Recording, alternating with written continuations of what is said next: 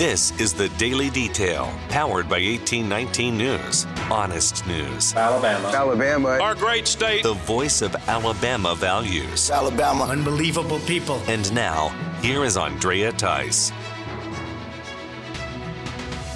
The National Weather Service and its survey teams are now confirming that at least six tornadoes hit the state this past Tuesday. There are still eight more areas to be surveyed in the state. Earlier this week, the NWS said that an EF2 tornado did damage to the homes in Elmore County and Lake Jordan area. That tornado had 135 mile per hour winds.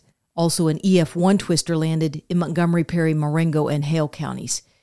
There is another political tornado of words that's happening in the U.S. House, and it's coming from one Alabama congressman who supports California Republican Kevin McCarthy for Speaker of the House.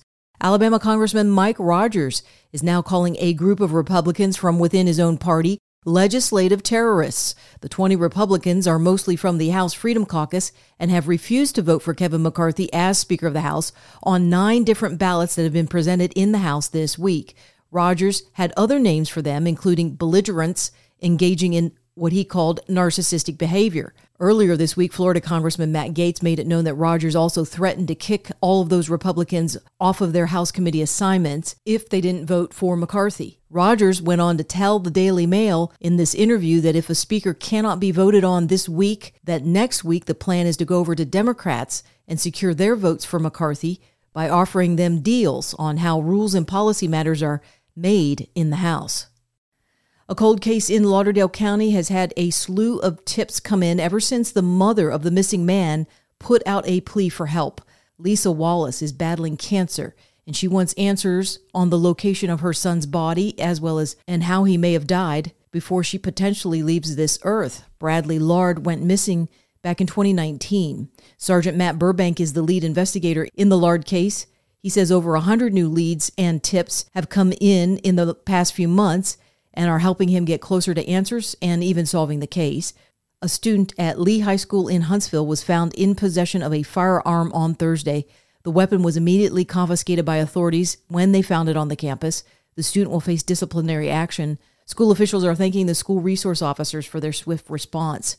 The Alabama Department of Transportation is now allocating a large grant to the city of Tuscaloosa to alleviate a congested roadway. The Woolsey Finnell Bridge that connects the McFarland Boulevard and U.S. Highway 82 will be expanded.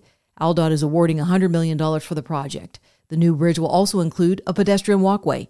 Tuscaloosa Mayor Walt Maddox believes the project should be finished by 2030. An Orange Beach pier is now rebuilt and open to the public. The local landmark was destroyed by Hurricane Sally, rebuilt, and then wrecked again by Hurricane Ivan.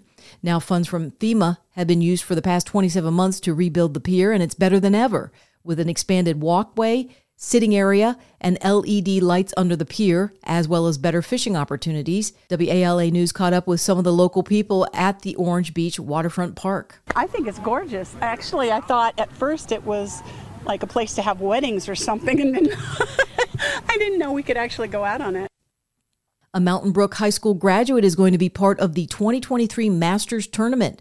Gordon Sargent has accepted the invitation that was sent to him to be part of this prestigious golf competition. Sargent is currently a sophomore at Vanderbilt University. He's ranked number three in World Amateur Golf and won the NCAA Division One Men's Individual Championship in 2022 when he was a freshman at college. A Texas burger franchise is bringing back a milkshake favorite. Whataburger will offer its Dr. Pepper shake for a limited time. The vanilla flavored shake has a shot of Dr. Pepper syrup in it. Dr. Pepper is a soft drink that was created in Waco, Texas 150 years ago by pharmacist Charles Alderton. Whataburger franchises are in 13 states, including Alabama. For more in depth stories affecting the state of Alabama, go to 1819news.com. In national news, Amazon announces layoffs for about 18,000 employees that'll happen in the months to come in 2023. The Wall Street Journal reports that the layoffs will affect about 5% of the Amazon corporate workforce and about 1.2% of the overall workforce.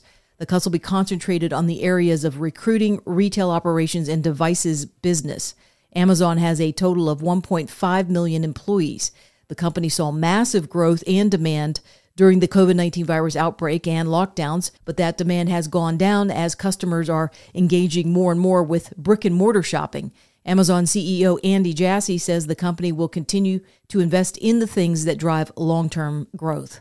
Some good news regarding Buffalo Bills player Damar Hamlin. His family and doctors are reporting a change for the positive as Hamlin is in a Cincinnati hospital after having a cardiac arrest this past Monday.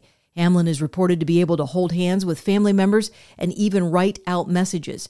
Hamlin's uncle, Dorian Glenn, has also reported that his nephew's oxygen on a ventilator has been reduced from 100% to 50%, which indicates that Hamlin is starting to breathe a little bit on his own.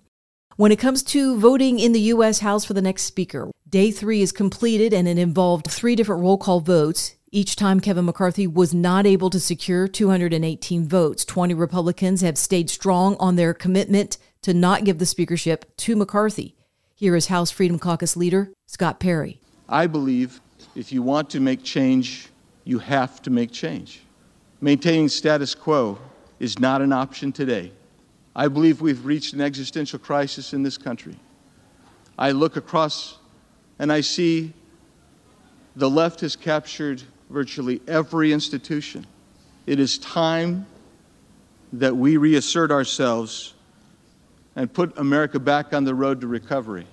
And the person who I think is most capable and will do the most credible job to lead us back that way is my friend from Florida, the Honorable Byron Donalds, whom I am pleased and proud to nominate as the next Speaker of the House of Representatives.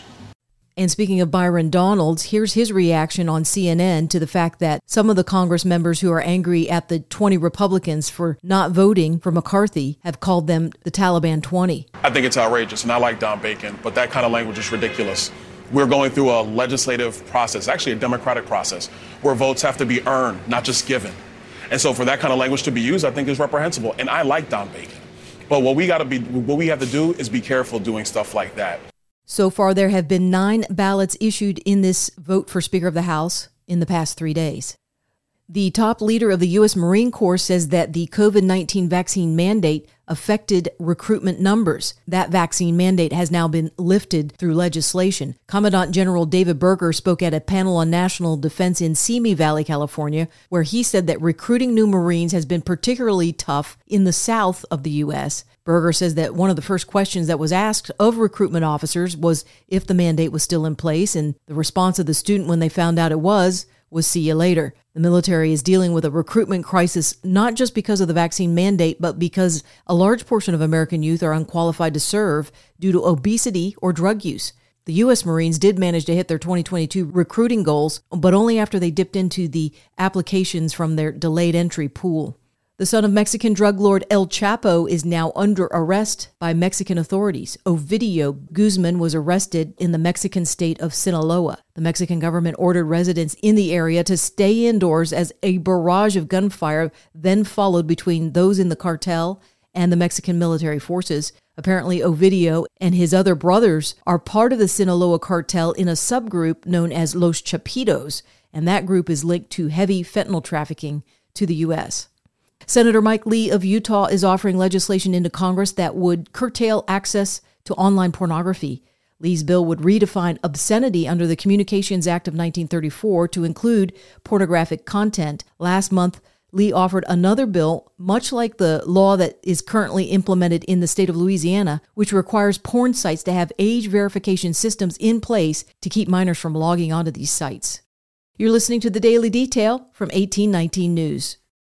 If you are enjoying the daily detail and want to make sure the reports come up easily on your electronic device, then be sure to hit the subscribe or follow button on the main page of the daily detail on whatever podcasting app you've been using to listen. That could be Spotify, Apple Podcasts, Podbean, or some other podcasting apps. You can also get the word out about the daily detail by sending a link to a friend or dropping me a five star rating. I surely do appreciate it. I'm Andrea Tice. I will be back again on Monday. Until then, have a wonderful weekend. Alabama. Alabama. Our great state. Alabama. Of Alabama. This has been the Daily Detail. For more up to date news, go to 1819news.com, where you'll find honest news and Alabama values.